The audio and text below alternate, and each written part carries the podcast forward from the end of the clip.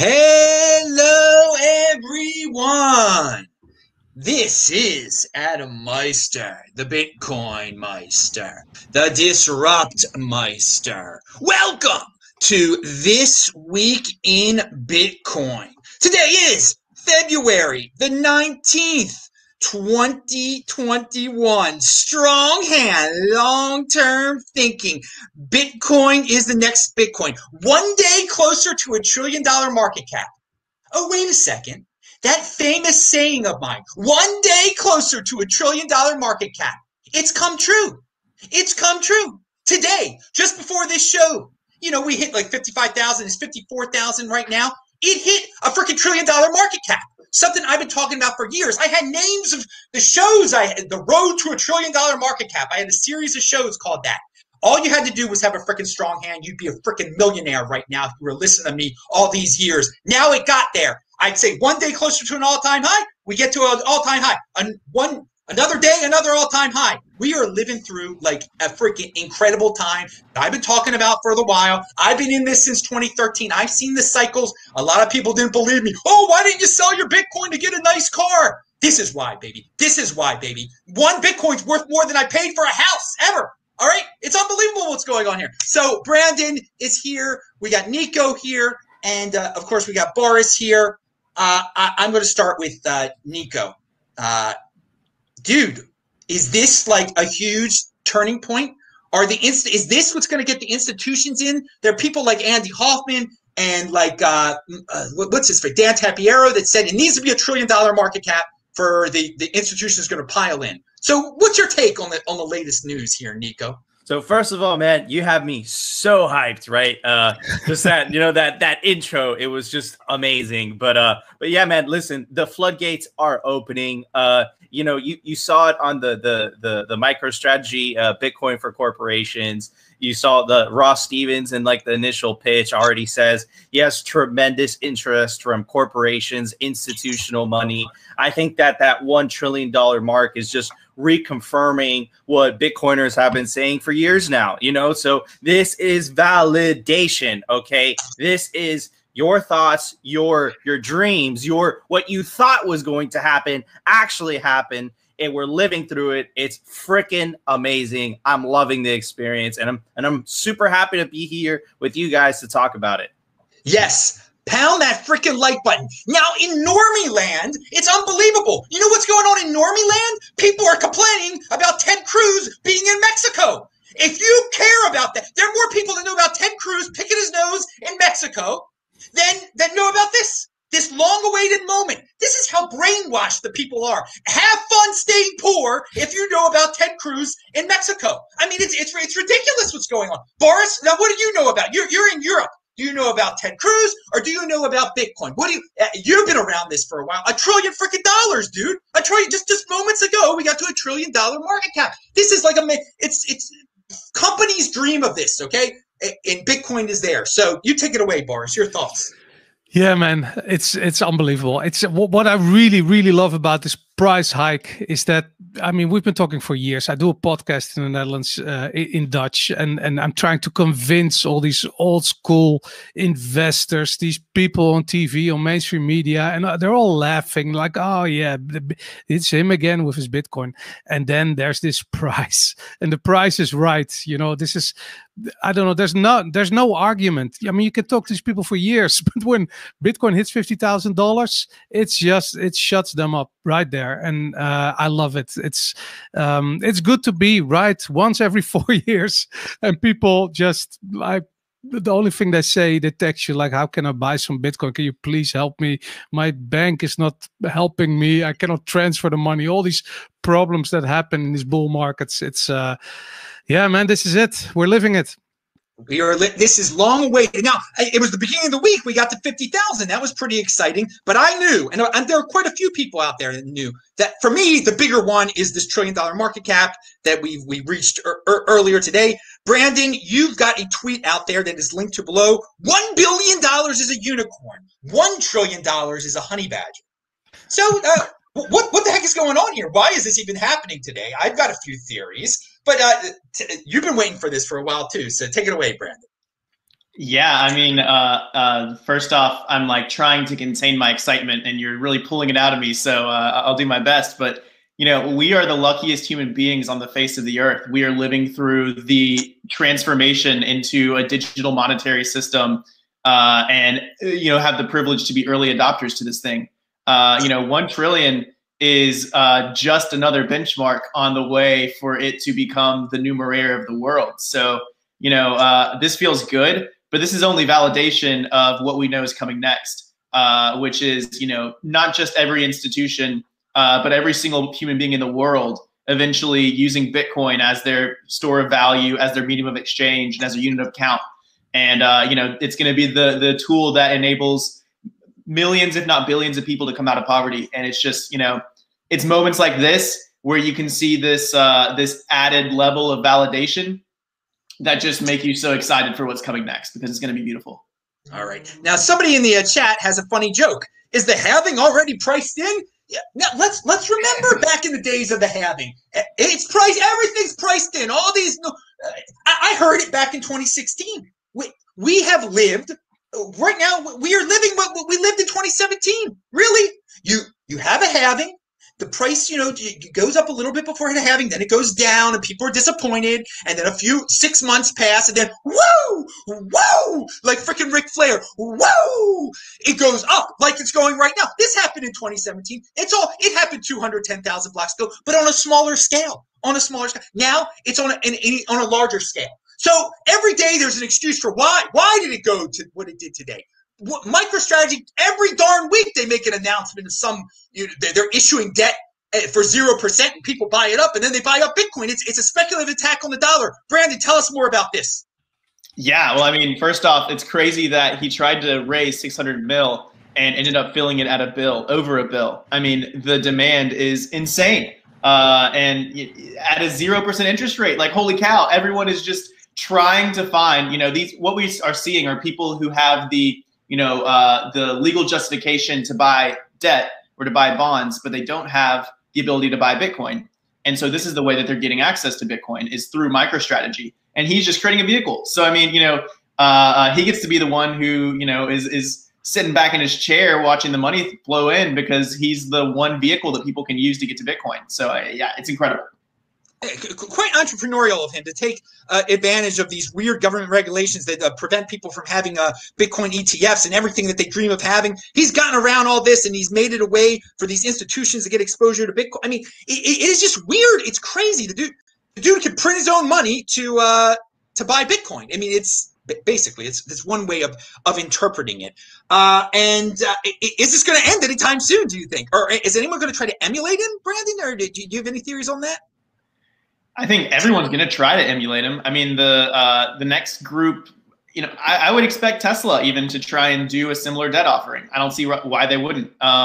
You know, Square should be upping. Remember when Square put in like 50 mil and everyone was like excited and they're like, we're going to do more later. Well, they still haven't announced more. So, you know, that's still coming. Yeah, I think every single institution is going to be trying to get as much Bitcoin as they possibly can by any means necessary. You know, if not next week, then sometime this year, and if not this year, next year. You know, it's inevitable. Oh, by any means necessary. Boris, what are they saying about Michael Saylor in Europe, or do you have an opinion of this? Yeah, actually, I read into this little graffiti about Michael Saylor in Amsterdam, in the middle of Amsterdam. I mean, can you believe it? This guy is world famous, and just on the street, somebody placed it there. I saw him on Twitter as well, and I mean, what Michael Saylor's doing is it's grabbing a lot of attention, especially what the stock of MicroStrategy is doing. I do believe that it's run its course, in the sense that we see the first ETFs now in the US. We have this similar product in Europe for some time now. VanEck is doing that.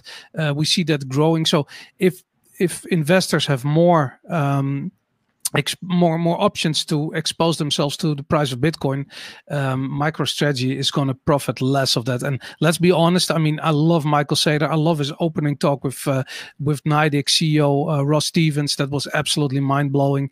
But I think you're paying like a 3 or 3.5 times premium if you buy the stocks instead of buying Bitcoin directly. So I still think just keeping it simple and buying Bitcoin is the best idea.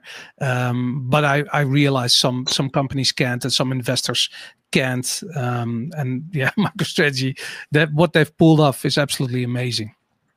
I want to say all these guys are linked to below. And yes, Boris did tweet out a freaking picture on the street of Amsterdam of Saylor. It was kind of odd, but hey, it's people are learning, and hey, go to these dudes' feeds. You'll learn a lot. I do want to say you set up Bitcoin ETF in the United States. We're still not there yet. Something happened in Canada. I don't know if you guys want to talk about that, but we'll get there eventually. I mean, there was talk this week. Somebody else filed for a Bitcoin ETF. To me, it's all noise. It will happen eventually. I'm just happy that I've been here since 2013, and I don't need some middleman to buy my Bitcoin for me and to invest in some traditional financial assets for exposure to Bitcoin. I've just been buying the real freaking thing since 2013. And you can check out my feed and see my popular tweets when I tweeted out that I paid $210 in April of 2015 for Bitcoin at Coinbase. You can see it. I still have that Bitcoin. Ha ha ha. All right, now let's go to Nico. I am on fire today, but I'm on fire freaking every day. Do you have thoughts on MicroStrategy? What's going on over there? Yeah, so Michael Saylor,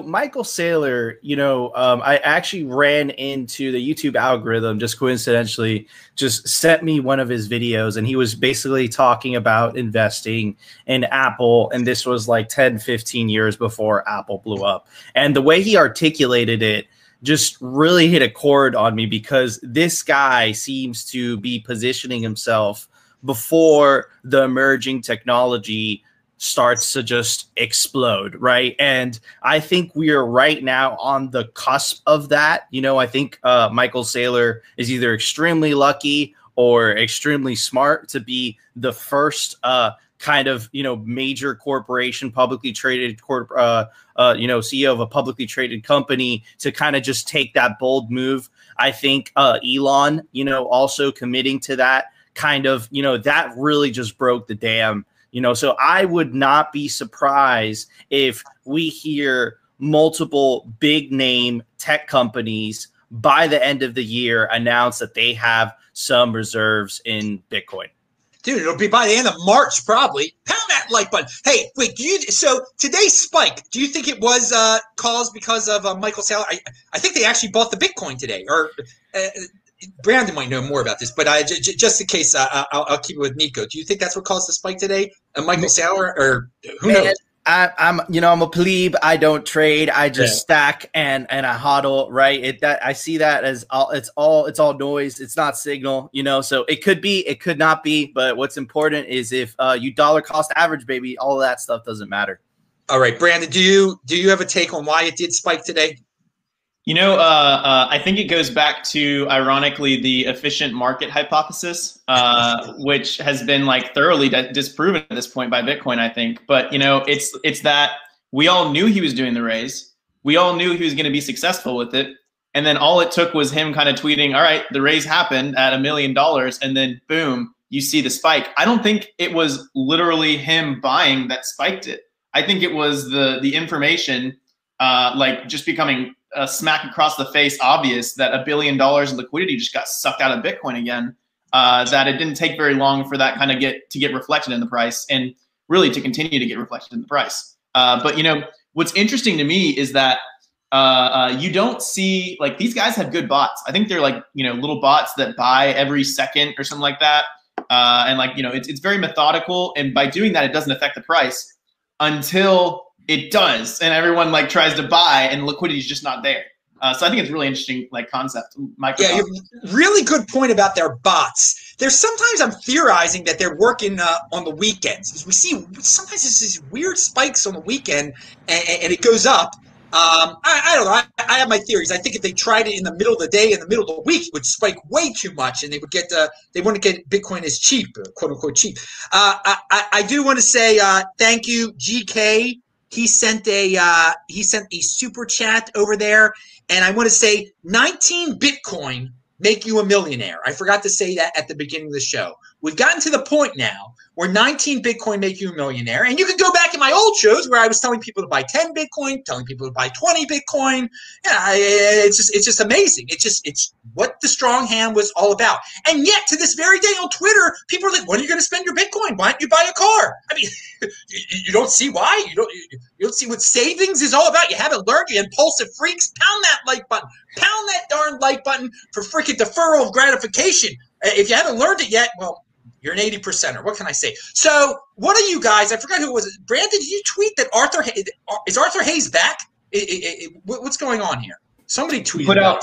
Yeah, he put out a really great blog post, I think last night, basically talking about, you know, his take on the Robinhood, GameStop stuff.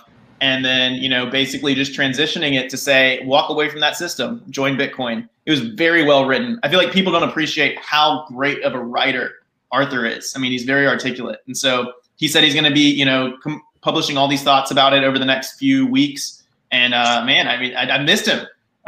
He's amazing. He's great to have him back. I thought he was, now I linked to it, blog.bitmex.com/walkaway. It's linked to below. I thought he was in hiding. I thought the government's after him or something like that. I mean, did he didn't give a location or anything in there? No, I don't, you know, I'm not sure whether he's like in hiding or whether he's just, you know, staying in Singapore and like, you know, working with the regulators kind of as they are yelling at him. But, you know, I think that he's trying to keep a low profile for sure. But hey, you know, not anymore. Here he is. Okay, so no controversial news, at least out of that one. I didn't have time to read it. I just saw that you tweeted it out there. Okay, let's move on to an American topic. You know, again, we have so many people complaining about, you know, maybe the weather is bad where they live and the government is oppressive where they live. I got to say, be in motion. There are options out there, okay? And the freaking mayor of Miami, this Suarez guy, I'm in Miami right now, okay? And I've been here since January, 6th or something? I don't even remember what day I got here. It's freaking awesome. People aren't scared here. People are partying here. And since the moment I got here, like coincidentally, this mayor has been talking about up cryptocurrency and Bitcoin and, for, you know, you open a business here, you know, the complete opposite of what's going on in California, where Silicon Valley is located. Everyone's like, let's go hide. Oh, the world has changed. Oh, it's so sad. I'm depressed, blah, blah, blah. And so I guess it was the city of Miami. Somebody paid for this billboard. It's linked to below. Thinking about moving to Miami? DM me. And it says Francis Suarez. And so this is on, I guess, the 101 going into San Francisco, or one of the I mean, it's very familiar. I've been on this road before. It looks familiar. It's definitely going into San Francisco. And it's just amazing that, you know, compete, don't complain. Miami is just going right into Silicon Valley's face and saying, come on, bring it on, baby. If you want to be Gavin Newsom about your lives, go ahead. Come here. And there are plenty of people from California, from New York, who are moving down here now. We had a meetup here that was amazing. People weren't wearing anything on their face. It was great. So I'll start with Nico. What's your take on the mayor of Miami, and what could this mean for Miami and the world here?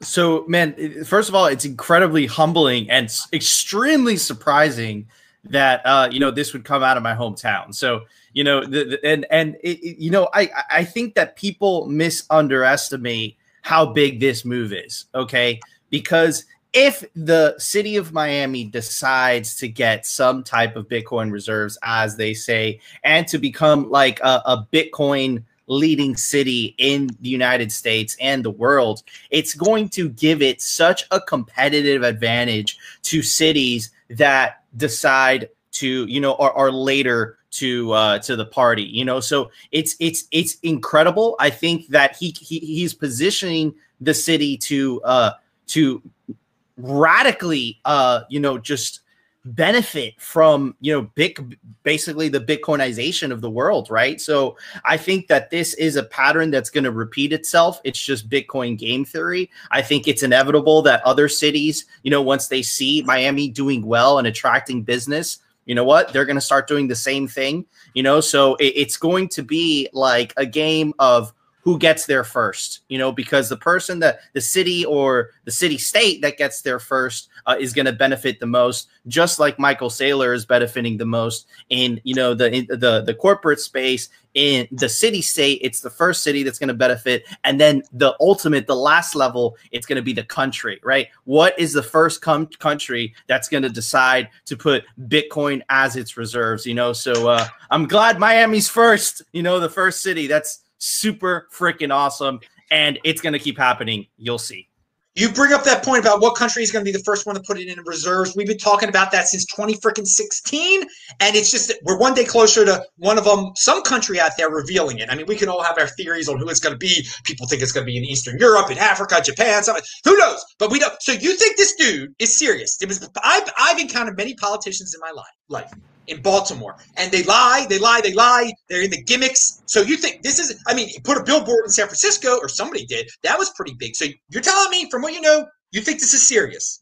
Okay, so that's actually a very good question. Okay, so there's a very weird political situation that's happening in the United States, you know, because of you know, the last president, the new president, but it looks like a sect of the Republican Party just got a dose of what it was like to have a politician that actually told them the truth. And I think that this mayor, you know, starts to pertain to that, you know, which is, you know, let's put our country or let's put our city first. It looks like he's that type of politician. He's leaning that way. You know, again, I'm in Bitcoin, so I have the luxury of not having to care about politics, but it looks like he, that specific politician, Mayor Suarez, is of that cut of cloth. But let's see what he does. You know, at the end of the day, you know, politicians are politicians. So let's see what he does. But man, the Bitcoin 2021 just changed to Miami. I would be extremely surprised if this guy walked back. You know, it wouldn't make sense. And it just goes back to Bitcoin's game theory. You know, it would not make sense. This guy's just talking out of his ass. But again, I don't know him. So let's see. Yeah. Now, so June 4th and 5th in Miami is going to be the big Bitcoin 2021. And we're going to talk about that with Brandon in 1 second here. Somebody said, how's the weather in Miami today? Well, it was supposed to rain a little bit. Did it? I don't know. I haven't looked at, I've been inside. I'm going to go running right after this. It has been warm like all the time. It is so awesome. I hear about these snowstorms. I have no idea what they're talking about. Up in Baltimore, it's been snowing a lot too, my family. It has just been great. You don't have to be stuck in the snow, people. You know, you just said it, Nico. We don't care about politics in Bitcoin. If you're in the Bitcoin overlay, if you really become independent, if you become uncensorable, uncancelable because of your Bitcoin stats, you can live anywhere. And I just go from place to place, and I encourage everybody to get down here. Hopefully this will be the financial capital of the United States very soon, because New York is so backward and pathetic now that they could easily grab the mantle here in beautiful, beautiful Miami, which I'm so happy to be. It's just blown my expectations away. All right, so Brandon, what's your take on the Miami situation and on Bitcoin Magazine moving the event down here? Yeah, so really appreciate the plug. I DM'd Mayor Suarez on Twitter from the conference. That's how we ended up moving to Miami. So I believe that is real. Like, he's legitimately probably he responded directly to us and said, bring your conference to Miami. And this was, you know, we were in LA. LA wouldn't work with us. They wouldn't talk to us about doing an in-person event. We were asking, what's a time frame that this event could happen? And they wouldn't even entertain the idea of doing an event. And so we just started looking elsewhere, and we DM'd him, and he was like, we want your event in Miami.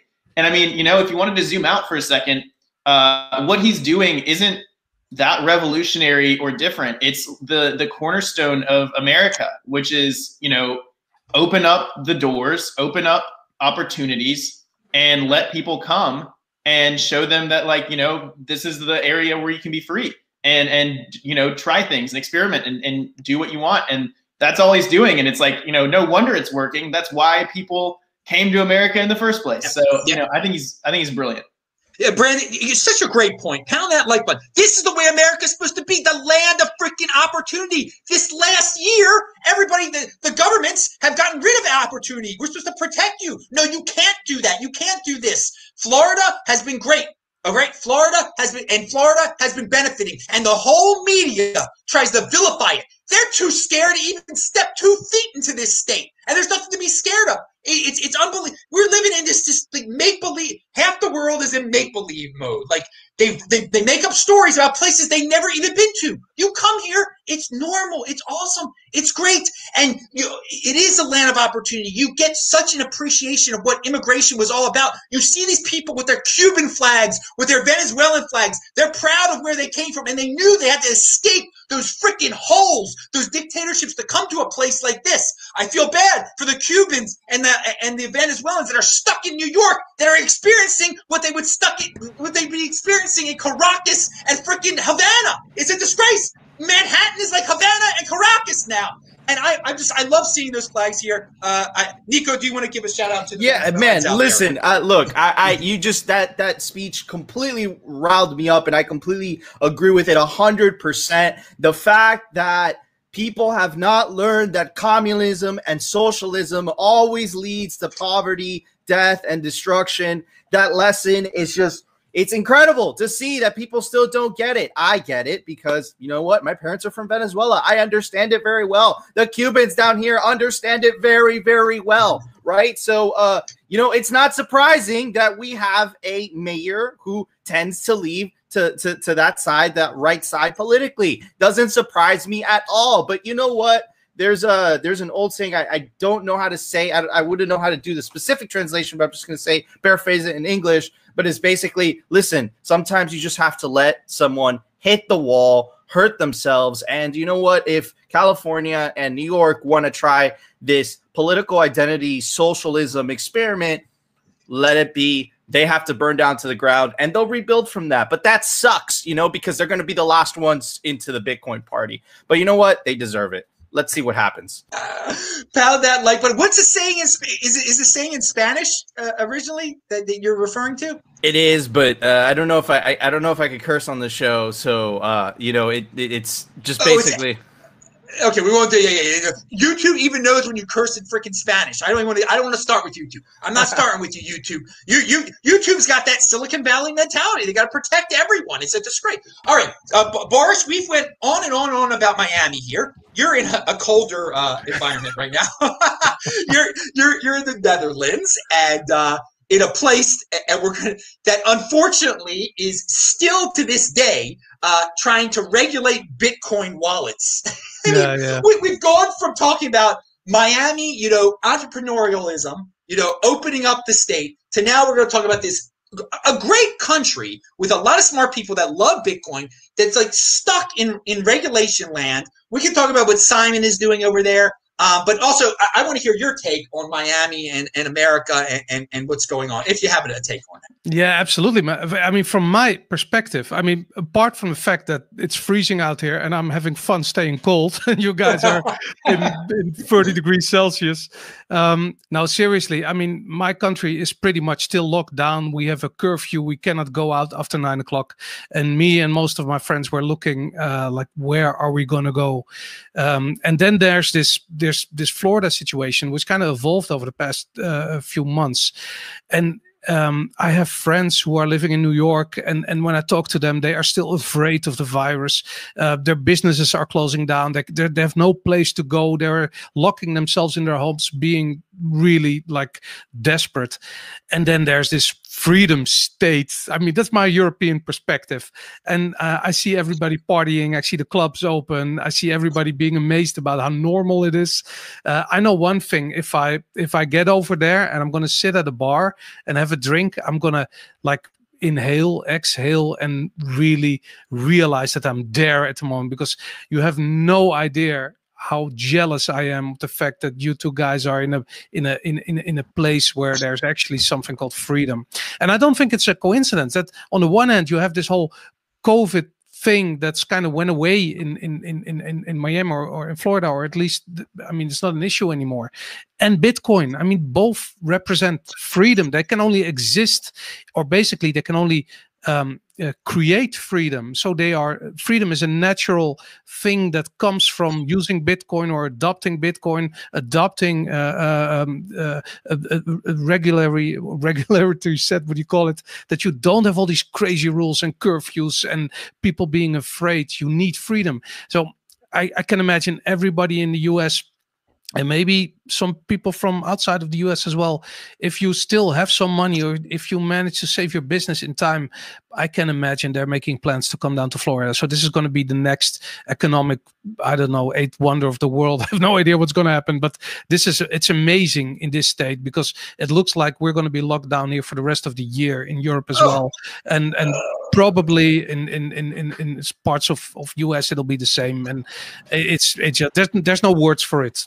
It's just insanity.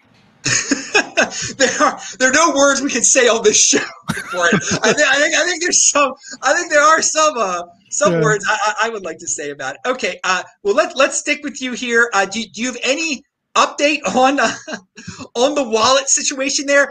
And you wanted to talk about that. You know, we're talking about different countries, different ways they're doing things. We talked about this last week. What's going on in Nigeria? Someone actually had a question in the chat about Nigeria.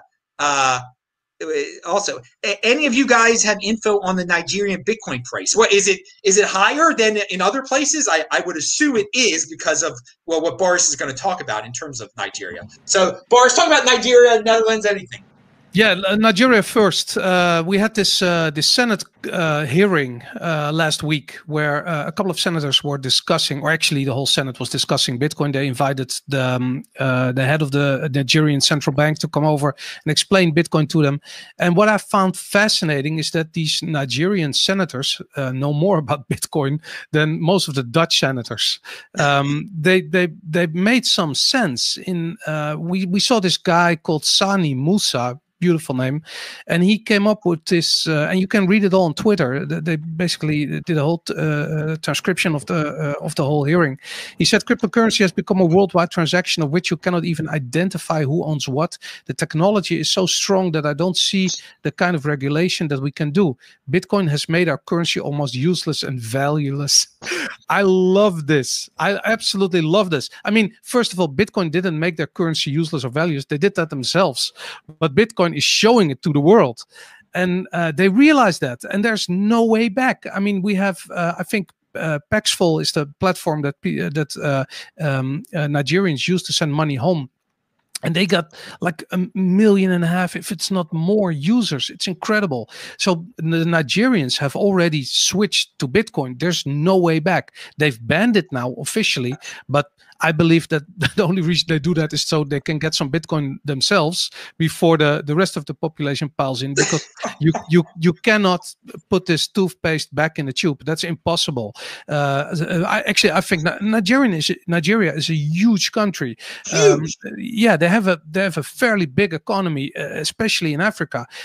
When they adopt Bitcoin, and that's just a matter of time, whether the government bans it or doesn't ban it, that's a question whether they become obsolete or not, because people will use Bitcoin regardless, and it's already happening. I mean, if you see a lot of cars being shipped to Africa, and especially Nigeria from Europe, everything's being done through Bitcoin. There's just no way of turning that around. That's going to keep on going, and people keep their Bitcoin. If the government doesn't allow them to change it to their failing currency, well, people don't care so much anymore because they just keep the Bitcoin. It keeps their value. So they're learning about store of wealth. They're learning about low time preference. They have a long-term vision. Don't forget, Nigeria is a country where the majority of the population is under 30.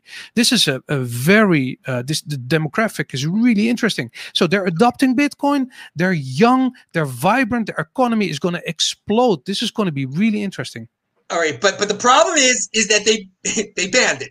The government banned it. So the people are innovative. The government is laying the slap down, and Bitcoin is selling at a 36% premium in Nigeria, which, I mean, it makes sense. I guess they can't get it a regular way. When you make something illegal, it boosts the price. And another, Nigeria ain't your typical country. By the year 2050, I believe that the demographers are predicting there will be more people in Nigeria than in the United States of America. I mean, so they're not going to be able to keep Bitcoin banned there for very long. I mean, the people, we know for various reasons, there are plenty of people over there that have lots of internet skill. Like some of them have too much internet skill that they email too many.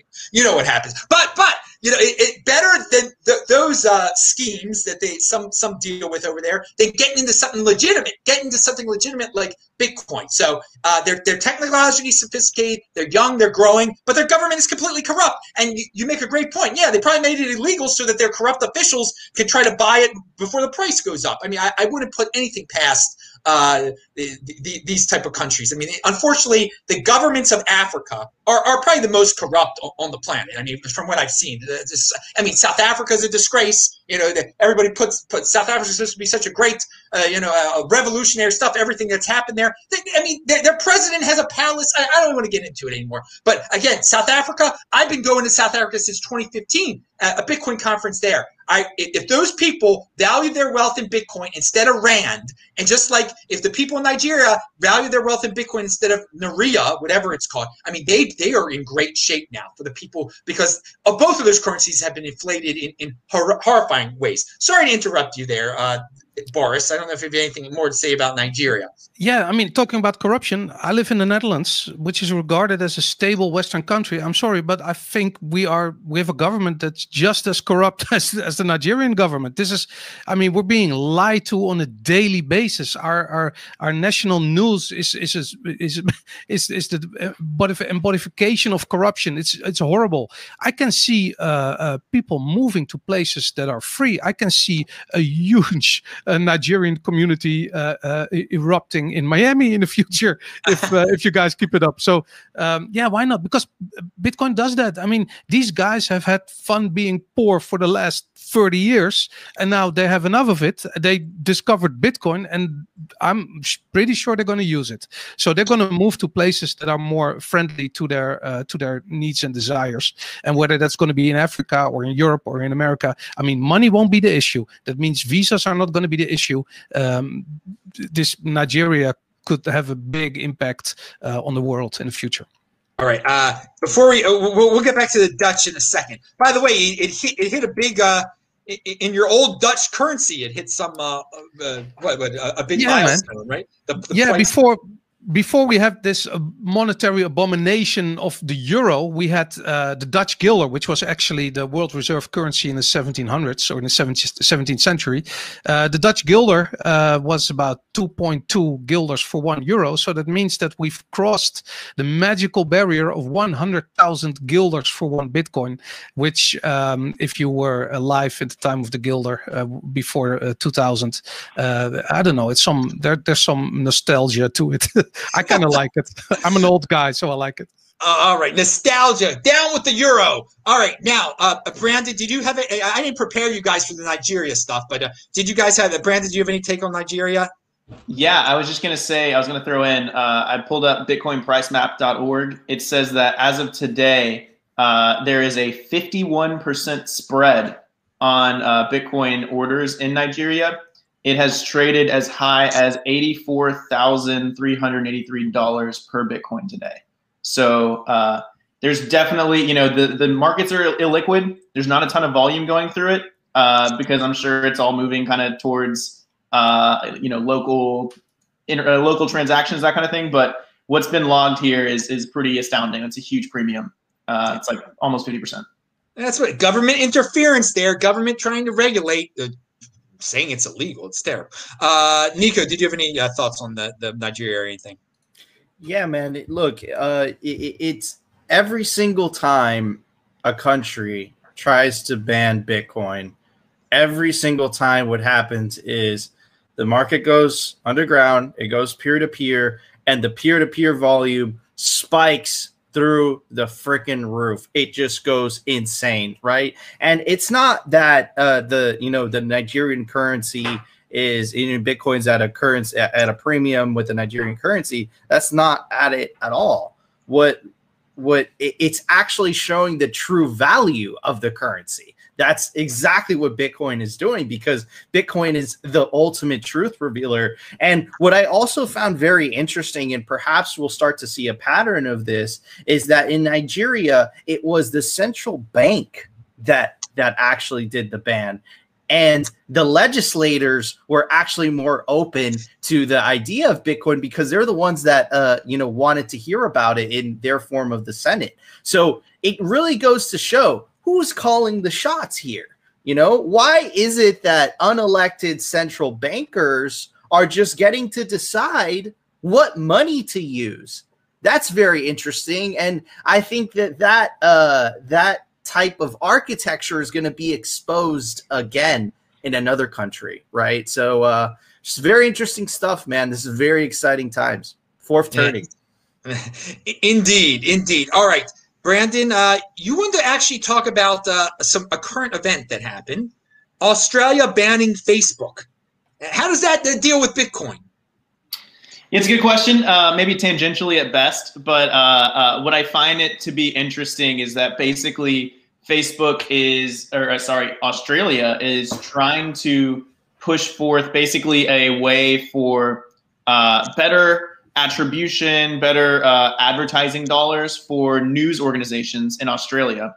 And by doing that, are basically forcing Facebook, Google, and all these other tech platforms to severely decrease the amount of revenue that they're getting per click to those news sites.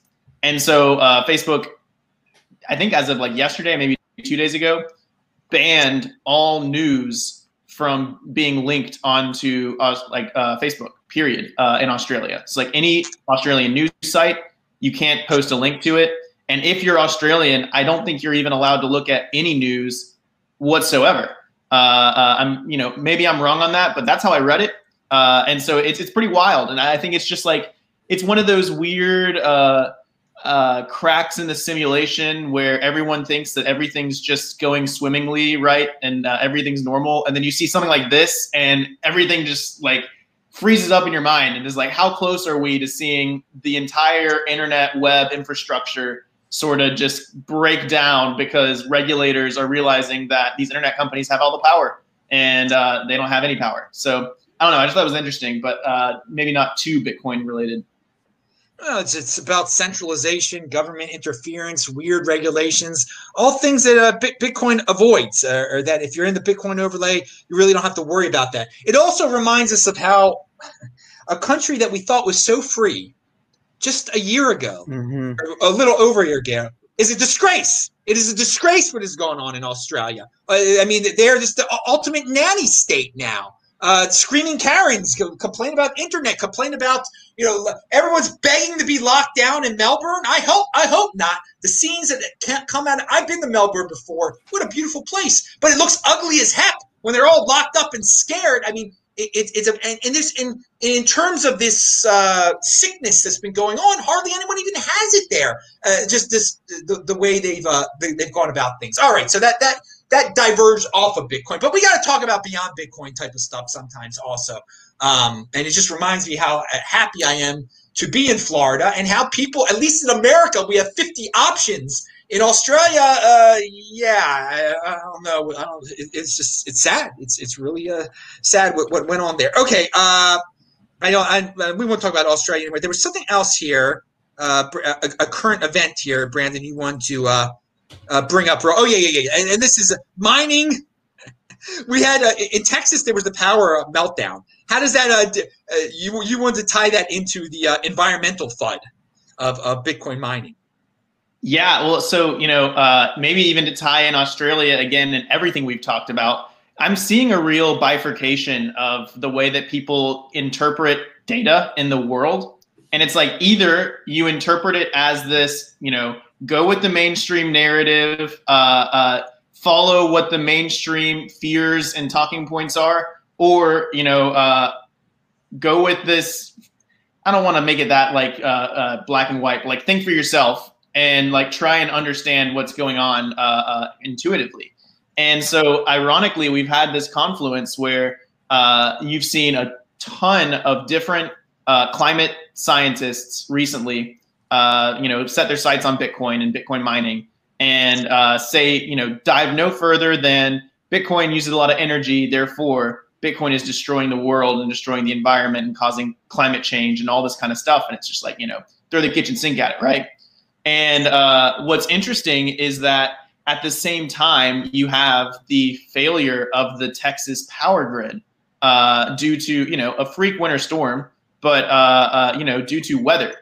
And there's just this weird dichotomy where, you know, this is something that Bitcoin actually would have a solution for. Because if you have a whole bunch of energy pointed towards Bitcoin mining that can be shut off at the snap of a finger and redirected on back onto the grid, you've solved a ton of problems. But like, that's not even being talked about because it's so far away from what everyone wants to talk about, which is just climate change and Texas being terrible because they love freedom. And so, you know, I had a great conversation with Harry Sudock from Grid, and that's what he does. And he had some really keen insights just about like, this should be the moment that miners are really hammering the drums and saying, look at what we can provide to society. But, you know, they don't have a platform or microphone.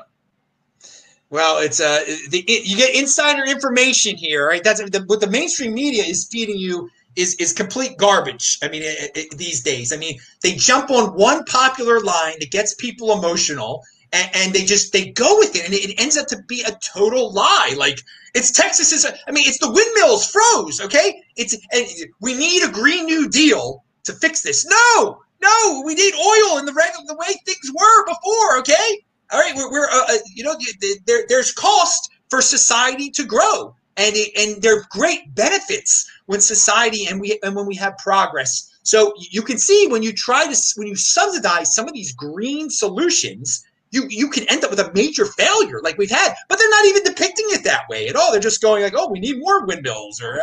It's insane, and so many people eat up these narratives. I mean, another big one is, you know, oh, Bill Gates is saying to eat fake meat now, and all these people are talking about how great fake meat is. I mean, this stuff is toxic sludge, and the mainstream media just goes with it, like, oh, it'll protect the environment, it'll save the cows, and there won't be global warming, and you'll be poisoned, and you'll get cancer. I mean, come on, dudes. I mean, some people have just lost all logic and reason in this world today. And that's why I'm so happy to be in the Bitcoin overlay, where you can say whatever you want to say and you can't get canceled. If you saved up your Bitcoin, I mean, like me, nothing can happen to me now because I've been buying this stuff since freaking 2013, baby. It is great to understand. These are the benefits of deferral of gratification. Sure, I could have got myself a Tesla. I would much rather have, you know, enough money to retire on than have a Tesla 4 years ago and to be able to say whatever I want to say, to not fear this cancel culture, to God forbid, I have enough Bitcoin that if I need to bribe someone, I can get out of this country if need be, okay? So went on a little rant there again. We've been going beyond Bitcoin a lot today, but it's all tying together today because everything in the mainstream is so obnoxiously disgusting now. When you're grounded in Bitcoin, you see it. You really see it. All right, Nico, I don't even know what we were talking about. Do you have any comments on it? Absolutely, man. Look, the Bitcoin is the ultimate purveyor of truth. It exposes the truth. The deeper you are into the rabbit hole, the more sovereign you are. You run your own node, you hold your own keys, you understand that, and their matrix starts breaking down. And what you've been seeing in the last 2 years is the matrix, man. There's glitches in it. They're so obvious. You can't even ask questions about basic things without being completely canceled. You know, black is white, white is black, but you will always ever know that there only will ever be 21 million Bitcoin. So it really grounds you to kind of reality, right? And I think that Bitcoin it allows us, right, the orange pilled, to kind of just not only see what's going on in the insanity of late stage fiat, but also be protected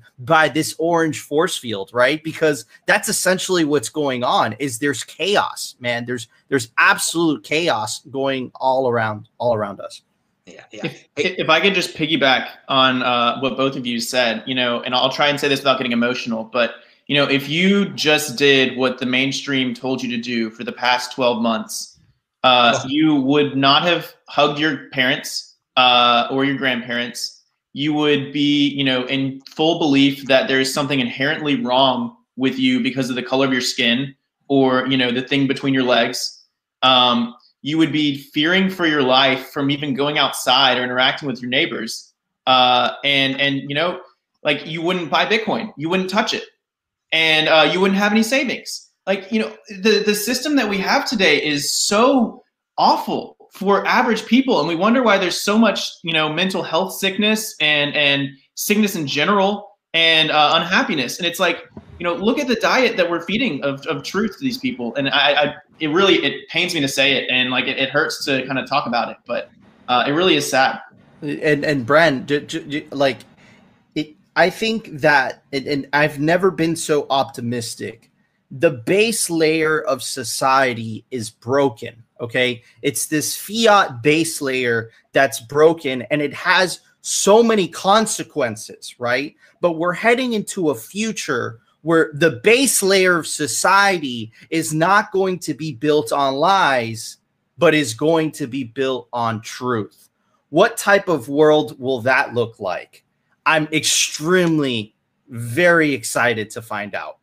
I hope so. But there's so many normies that love the comfortable dystopia and the lies. As long as they get their bread and circuses and their CNN, they're pretty happy. So I'm just saying right now, there is a. I don't believe in a system. I believe in you making your own system. So people, if you feel helpless out there, make your own system. Leave. Be in motion. Get out of there. You don't have to be. Fitting in is overrated. Like try to understand what that means and get out of the sad situation that you find yourself in today. If you do nothing, then yeah, you're going to be in this, you know, quote unquote matrix and everything. But you don't have to be in there. You're not. No one is forced, and Bitcoin is definitely the key to get out of there. A big first step. And yeah, anyone that's listened to the mainstream media for the last year, have fun staying poor. I mean, seriously. I mean, on March the 12th, I will never forget it when Bitcoin went. I mean, everybody panicked on March the 12th. Every financial market crashed, and there were people selling Bitcoin for $4,000 and stuff. And of course, everybody knows I bought two that day, and it cost $10,000. And now, what's it worth? $110,000 now. But most people sold that day. Most people had the mentality, this is the end of the world. Being a Bitcoiner, I knew like this is a joke. This isn't supposed to happen. This is everything will return. I mean, this is a day that the rich get richer, blood in the freaking streets. And yeah, the rich got richer that day. I love it. All right, Boris, sorry, we've cut you. You've got a lot to say about all this, I'm sure. Yeah, man, the cognitive dissonance that people have to go through to wake up. I see people waking up because of COVID and because of Corona and because of the obvious lies that the government tells them. They start to realize that government doesn't necessarily have their best interest in mind. And when they start to wake up, they find this sort of asset class that's exploding right now, and those two things come together as it's a perfect storm. It's amazing. And the interesting thing is that I get asked sometimes on podcasts to talk about Corona, because just like you, Adam, and most Bitcoiners, I really detest what sort of abuse we get to endure from the government. But these conversations always turn to Bitcoin and how Bitcoin is this invention, like explained in The Sovereign Individual, where if we all pull back behind this great wall of encryption, that we can actually defend ourselves against big government, just like the pirates did when they invented ways to build boats to actually, you know, sail over the world, or like the Americans did when they fought the British, when they discovered the repeater rifles, and they finally had technology to fight these armies. I mean, technology always gives the upper hand to the common people when it comes to fighting big government. And we have this new technology. They're not even woke yet. They don't even see what's coming for them. And we have the masses waking up to the lies of big government, discovering Bitcoin. Now they're all high on the price, but it will be just a matter of months. It will be just a little bit of time before they learn how to use this technology to their advantage and actually get big government to stand down, and they will gain some freedom. I love that. I can't wait for it. I mean, I'm pumped for it. I love it. All right. Positive take. And you're right. Technology gives people freedom. Let's keep on having innovation. All right. Keep on innovating. I know a lot of people rip on altcoins and whatever. Let You don't worry about them. Let them do what they're going to do. Let's keep an environment of innovation and production out there. And clearly Miami is adopting that. And we want more jurisdictions to welcome that, because again, most jurisdictions of the planet right now are just about panic and fear and not about innovation. Innovation produces a technology that produces more freedom for us. Thank God for Bitcoin. Okay, now we're at the end of the show. I want everybody to do their conclusionary remarks, anything that was left off, any additional sayings they have to say about what we've been talking about the subject matters, any promotions. We'll start with Nico here. Yeah, man, listen, I tweeted out this morning, I have never, and this is my fifth year since discovering Bitcoin, I have never been as bullish as I am today. And that is because all the speculation, all the theories, all the things that we have been talking about, essentially, you know, for the last four, 5, 6 years, is starting to come to actuality. And Elon said it himself, you know, on Clubhouse that other day, basically saying we are on the verge of Bitcoin hitting or becoming financial mainstream. Now, into the financial mainstream. Now, I'm going to say that with a caveat. Not that it matters. Honey Badger doesn't care, right? But that it's going to explode to such a height, man, that it's going to empower Bitcoiners. Therefore, you know, that's going to be propelled forward. So, man, I'm just so excited. Thank you so much for having me on my show. Guys, if you like, you know, if you like how I talk, if you want to see more of me, go check out Simply Bitcoin. It's a 10-minute daily Bitcoin show here on YouTube. You can just type it in. It'll pop up. And, yeah, Adam, thank you so much for having me on. All right, now all these dudes are linked to below, so follow them on Twitter. They tweet out whenever they're on any show, whether it be in Dutch or in English or Spanish or whatever. And you can go down with the Spanish too, man. You can rip that, right? Yeah. All right, let's we go to Brandon. Yeah, thanks so much for having me, Adam. If I could give a parting, you know, bullish thing, it would be that we had Scaramucci on Bitcoin Magazine a couple days ago, and he was talking about Skybridge, which he's a managing partner of. And it's like, you know, I mean, Skybridge is ginormous. And he said, not only did he think we'd probably hit 250K this year, which I think is bearish, but that he said that as the Bitcoin price increases, institutions are only getting more comfortable buying it. And so, you know, we've had 12 years to front run the institutions, but they're knocking at the door now and there's no stopping them from coming in. And so, you know, if you didn't already get in, you know, now you got to play with the big boys. So here we go. And we're about to accelerate from here. Follow me on Twitter. Find us at Bitcoin Magazine. This is where the big boys play. Pound that like button. You really tied it all together there, because that's how we started the show. We're talking about the $1 trillion market cap. Will this make it? Will this normalize it for all the institutions? You just said, as Scaramucci said, as the price goes up, they become more and more interested. Well, there you go. We got to that $1 trillion market cap. I'm sure it's going to wake a lot more of those dudes up. Too bad for them. They didn't know about it in 2013 and had to wait until it got to a $1 trillion market cap. Ridiculous. It was insider information for the guys who watch this show, dude. You beat those rich dudes. Don't complain about the rich. Just we'll leave it with Boris here. Yeah, well, when everybody's shilling their own podcast, I'm going to do the same thing. We do the Bitcoin show. It's like the Muppet Show, but then about Bitcoin. I do it together with Jan Burgers and Aaron van Weerden. And if you're ever looking for a good reason to learn Dutch, the Bitcoin show is it. Besides that, guys, thank you for inviting me on the show, Adam. It's always a pleasure. I love it. I can't wait to see where we'll be at the next time I'll be on your show. Probably 100,000 plus, and it could be sooner rather than later. I have no idea, but I'm psyched as hell. I love it. Guys, I wish you all a beautiful day over there in sunny Florida, and yeah, enjoy it. Positive take. One day closer to the 6-digit realm. I guess that should be my new saying, since we've already surpassed the $1 trillion market cap. I love how my old sayings, they become history. They predict the future for a while, and then they become history. That is part of the Bitcoin vibe here. You have huge expectations, and we get to them eventually. So $1 trillion was today. Thank you, guest. Check them all out. Pound that like button. I'm Adam Meister, Bitcoin Meister, Disrupt Meister. This Tech Bolt on Twitter. Shabbat Shalom. See you guys soon. Thank you, everyone. Bye-bye. All right.